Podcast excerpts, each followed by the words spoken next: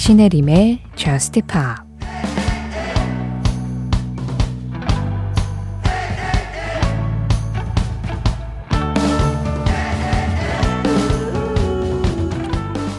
나는 다시 꿈꾸는 것 같아. 나는 다시 날아갈 것 같아. 이건 정말 황홀한 기분이야.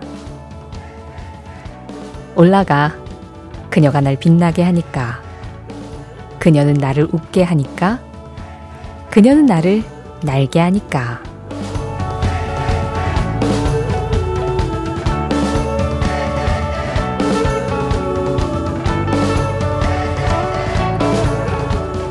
어. 싱스트리트의 노래로 신혜림의 Just Pop 시작합니다. 신혜림의 Just Pop 시작했습니다.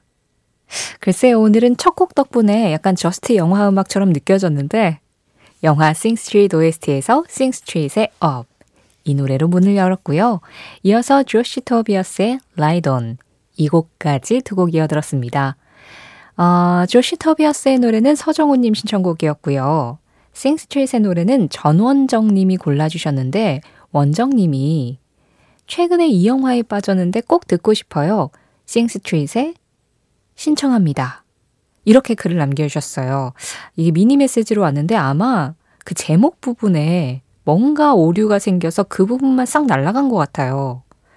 그래서 싱스트리트의 어떤 음악을 신청하셨을까 제가 막 유출을 했는데 뭐 사실 알 수가 없어가지고 영화 싱스트리트 OST 중에서 첫 곡으로 전해드리기 좋은 음악 업을 제가 골랐습니다. 원정님, 우리 텔레파시가 통했나요? 혹시 안 통했다면, 아, 내가 말한 노래는 이 노래가 아닌데 싶으시다면, 다시 한번 글 남겨주세요. AS 해드릴게요. 정유진님, 사랑하는 사람들 혹은 스스로에게 오늘 하루 안부를 묻는 마음으로 가브리엘 레플린 How do you feel today? 신청합니다 하셨어요. 어, 오늘 하루 어떤 기분이셨나요? 음, 저는 제법 잘 보낸 것 같아요. 네. 좋은 분들하고 점심 식사도 같이 했고, 방송도 뭐, 네, 평소처럼 하고 있고, 그냥 아주 특별히 기쁠 것도 없는 날이었지만, 뭐 그렇다고 해서 기분이 가라앉을 일도 없었던 아주 무난하고 편안한 그런 하루였습니다. 여러분들은 어떠셨는지, 또 유진님은 어떠셨는지 궁금하네요. 가브리엘 애플린입니다. How do you feel today? 가브리엘 애플린의 How do you feel today에 이어서 들으신 음악, 로완 드레이크의 How do I love again 이었습니다. 0512번님 신청곡이었어요. 신혜림의 Just Pop 참여하는 방법 안내해 드릴게요. 문자 참여 방송 진행되고 있는 새벽 1시부터 2시 사이에 보내주시면 됩니다. 샵 8000번으로 보내주시면 되고요. 짧은 문자에 50원, 긴 문자와 사진에는 100원의 정보 이용료 들어가고 있어요. 스마트 라디오 미니로 들으실 때 미니 메시지 이용하시는 건 무료고요. 신혜림의 Just Pop 홈페이지 사용하 신청곡 게시판. 이 게시판은 방송시간 상관없이 언제든지 접속만 하시면 이용하실 수 있으시고요. Just Pop 공식 SNS도 있습니다. 인별그램 MBC Just Pop으로 들어오셔서 그날그날 올라오는 방송 피드에 댓글로 간단하게 참여해 주시는 거 환영하고 있어요. 8891번님, 한 달여 동안 아이와 참 외로운 하루하루를 보내고 있어요. 미국 출장을 떠나버려서.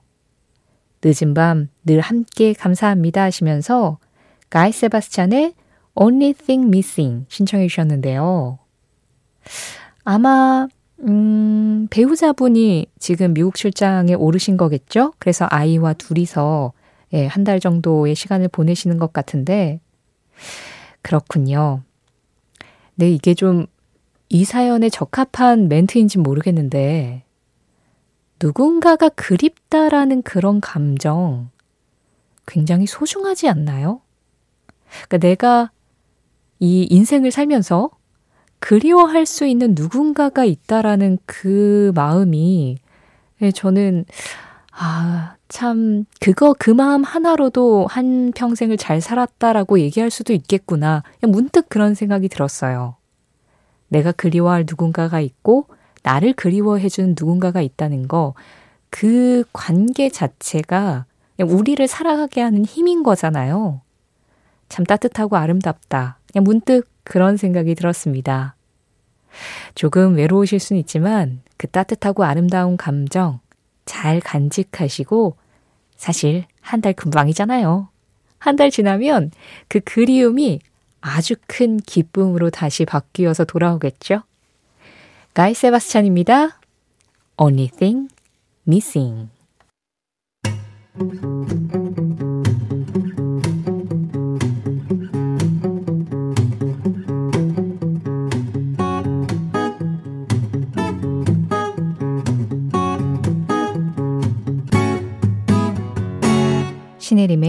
저스트 파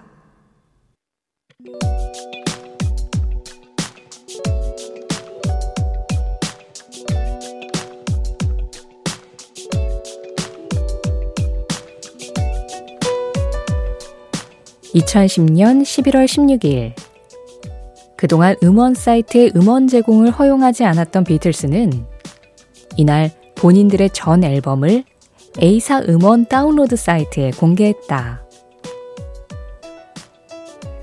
그간 비틀스는 앨범 단위로 들을 수 있도록 최적화된 음악을 만들어 왔기 때문에 이를 싱글 단위이자 음질이 깎인 음원으로는 제공할 수 없다는 입장이었는데 그 주장을 굽힌 것이다. 그런데 여기까지 오는 데에는 사실 복잡한 분쟁의 역사가 있었다. 비틀스가 직접 설립한 레코드사의 이름은 사과 레코드. 그런데 한 컴퓨터 제조업체의 이름도 사과 컴퓨터, 현재 A사였다. 이에 비틀스는 1978년에 상표권 침해 소송을 제기했고 1981년에 합의가 되면서 그 조건으로 레코드사는 컴퓨터 산업에 컴퓨터사는 음악 산업에 진출하지 않기로 했다. 그러나 기술의 발전으로 컴퓨터에 미디와 오디오 녹음 기능이 추가되고 음원을 컴퓨터에 저장 및 배포할 수 있게 되면서 다시 한번 오랜 기간에 걸쳐 소송이 진행되었다. 결국 A사와 비틀스 측은 계속해서 합의를 위해 접촉을 하다 2010년에 이르러서야 그 합의가 정리된 것이다. 이에 대해 고 스티브 잡스는 이렇게 말했다. 우리는 비틀스를 사랑하는데 상표를 놓고 그들과 갈등하는 것은 고통스러운 일이었습니다. 이 문제를 긍정적인 방식으로 해결할 수 있게 되어 매우 기분이 좋습니다.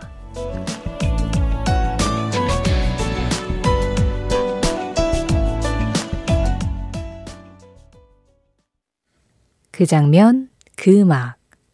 오늘은 2010년 11월 16일 비틀스의 Two of Us와 함께 비틀스 앨범 음원 공개 현장을 다녀와 봤습니다.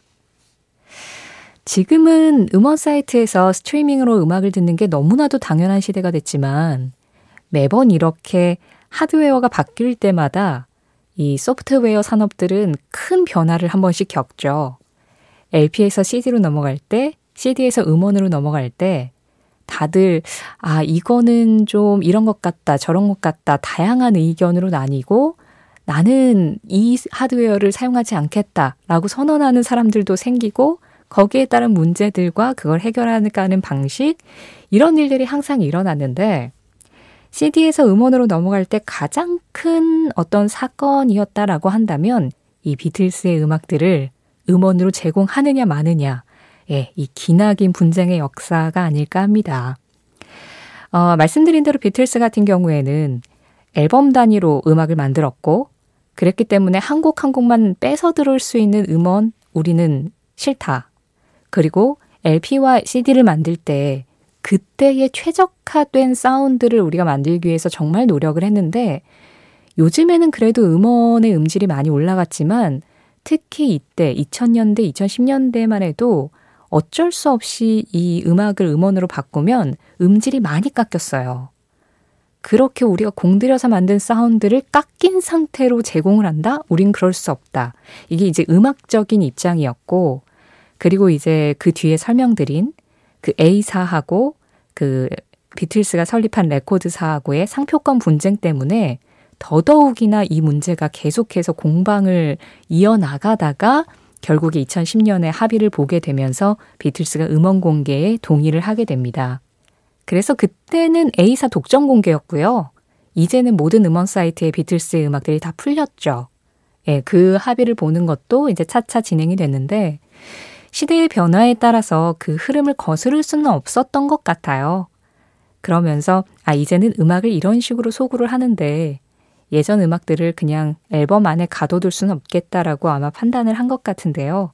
어쨌든 이때 당시에 그 스티브 잡스를 비롯한 A사하고 비틀스 레코드 권리를 갖고 있는 많은 관계자들하고 뭔가 원만한 합의가 되지 않았다면 네, 지금 음원으로 비틀스 음악을 듣는 것이 좀 더 늦어졌을 수도 있겠죠.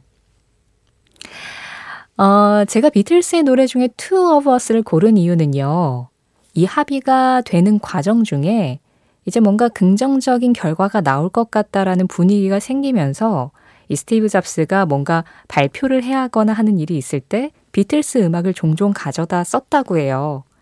그래서 사람들은 아, 이제 비틀스하고 뭔가 그 상표권 분쟁이라든가 음원을 푸는 문제에 대해서 잘 해결을 해나가고 있구나라는 힌트를 좀 줬었다고 하더라고요. 근데 그때 이제 가지고 온 비틀스의 음악들 중에 프레젠테이션 할 때 들려줬었던 음악 중에 한 곡이 Two of Us였다고 하더라고요. 그래서 이 곡을 전해드렸습니다.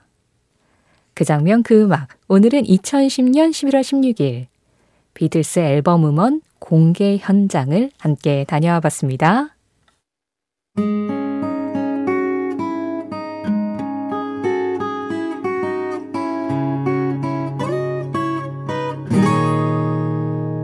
신혜림의 Just Pa 노래 두 곡 이어서 들었습니다.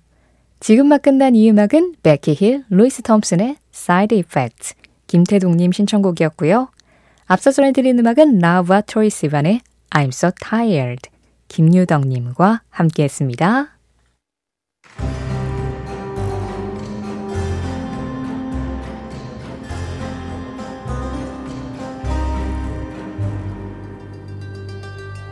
오랜만에 돌아왔습니다. 여러분들이 음악에 관해 뭔가 궁금증이 있을 때, 그럴 때 지구 끝까지 찾아가서 그 궁금증을 해결해드리는 탐정이죠. 저의 부캐 샬롯. 김현우 님이 이런 문의를 남겨주셨어요. 갑자기 꼭 여쭤보고 싶은 게 생겼습니다. 요즘도 인디 음악과 언더를 구분하나요? 가수나 노래로 설명을 꼭 좀 부탁드려도 신뢰가 되지 않을까요? 정말 궁금한데 딱 이거다 하는 답을 못 찾겠습니다. 이거다 하는 답을 찾지 못할 때, 예, 제가 이거다 싶은 그런 이야기를 드릴 수는 있죠. 물론 완벽하게 100% 해결되는지는 모르겠지만 우리 셜록을 믿어보자고요.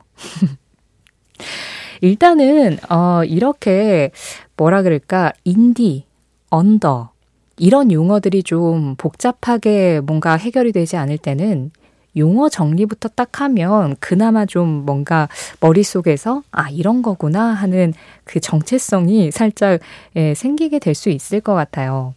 사실 질문이 조금 애매하긴 해요. 요즘도 인디 음악과 언더를 구분하나요? 그러니까 인디와 언더 자체를 따로 보느냐 아니면 mainstream과 인디와 언더가 구분이 되느냐 이 질문인지 정확하게는 모르겠지만 전반적인 설명은 좀 드리겠습니다. 아, 이게 또 교육방송처럼 되면 안 되는데. 아, 재밌게 한번 해볼게요. 일단, 언더, 언더그라운드라는 표현은 문화적인 용어다 라고 생각하시고요. 인디, independent라는 용어는 산업적인 용어다 라고 생각을 해주세요. 그리고 일단 언더그라운드부터 말씀을 드리겠습니다. 어, 문화적인 용어라고 말씀을 드렸잖아요. 그러니까 요즘 mainstream에서 유행하는 팝 음악과 다르게 우리는 장르도 좀 독특한 음악을 하고 막 대중들이 다수가 좋아하는 음악이 아니라 소수의 마니아들이 좀 찾아 듣는 음악을 하겠어. 이런 식으로 음악적으로 접근을 해서 그런 음악을 하는 경우를 underground music이라고 부릅니다. 1960년대부터 이 용어가 좀 사용이 됐다고 하는데요.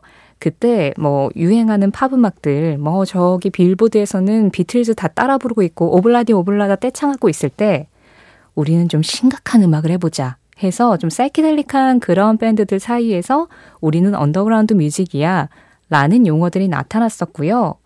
당시에 프랭크 자파라는 뮤지션이 이런 이야기를 했더라고요.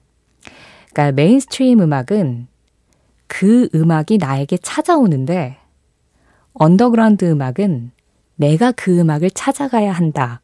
이게 바로 메인과 언더의 차이다라고 이야기를 했어요. 그래서 우리가 직접 찾아서 막 마니아들끼리 즐기는 음악을 언더그라운드라고 합니다. 그런데 현우님이 말씀하신 대로 요즘에는 언더그라운드라는 용어를 잘 사용하지 않아요. 그 이유가 이제 많은 평론가들이 이야기를 하길 예전에는 진짜 아는 사람들이 뭐 클럽 가서 알음알음 해서 라이브를 보면서 아, 저 밴드 하면서 언더그라운드라는 문화가 생성이 됐지만 지금은 음악 접근성이 워낙 좋아진 세상이잖아요.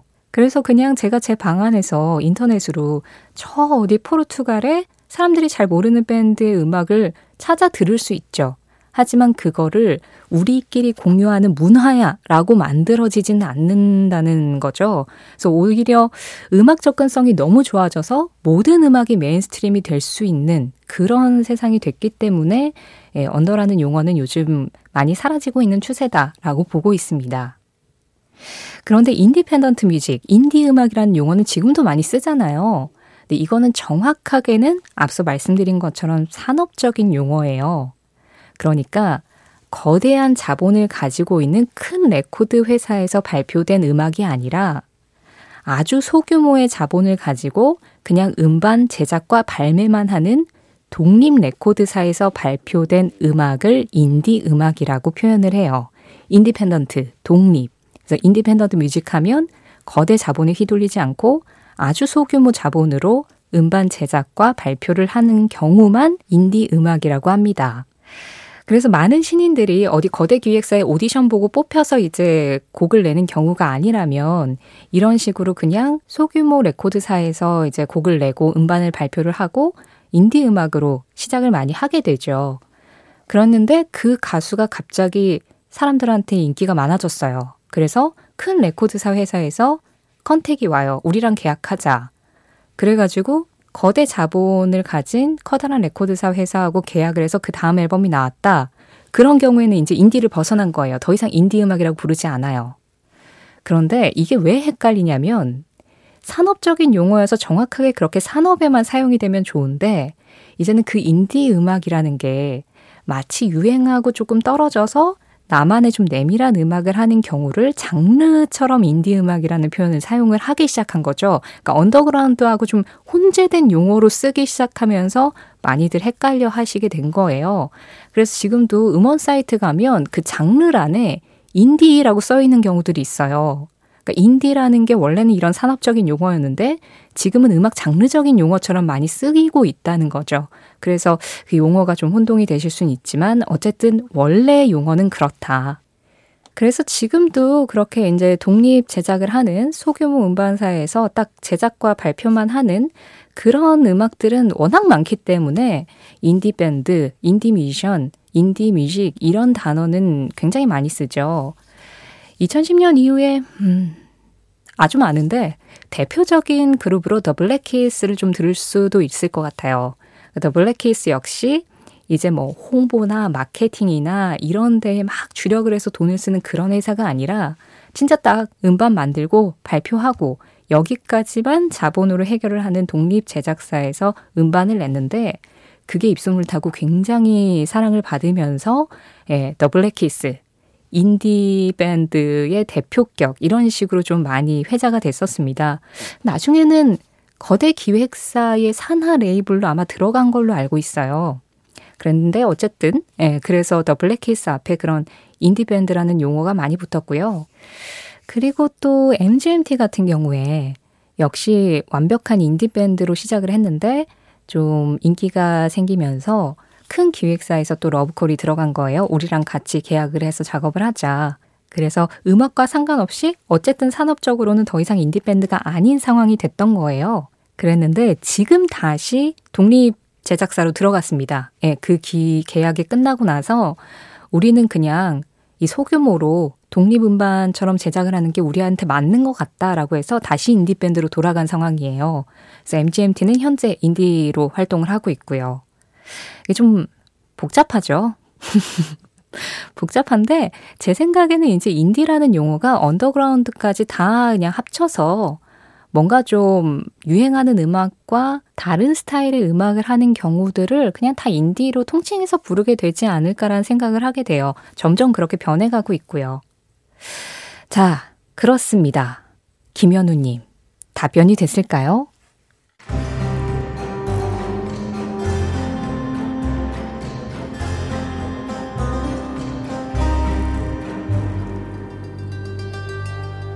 제가 재밌게 설명을 해보겠다고 했는데 완전 다큐멘터리 됐네요. 아, 이런 능력은 어디서 공부를 할 수 있을까요? 어쨌든, 여러분들이 음악에 관한 어떤 궁금증이 있을 때, 저는 다시 돌아옵니다. 그리고 오늘 언급됐던 밴드들의 음악 한 곡씩 들어보죠. The Black Kiss의 Tighten Up, MGMT, Time to Pretend입니다.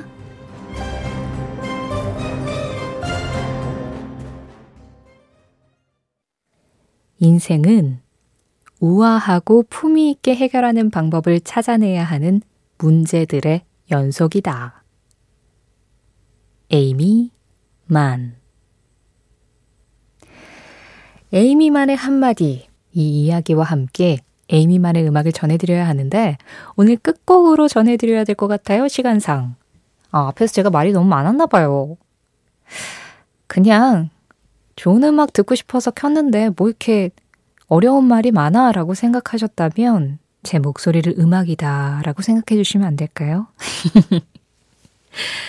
자, 여러 가지 문제에 부딪혔을 때, 그래요. 가능한 우아하고 품위 있게 해결할 수 있다면 우리는 그런 사람을 어른이라고 부를 수 있는 건지도 모르겠습니다.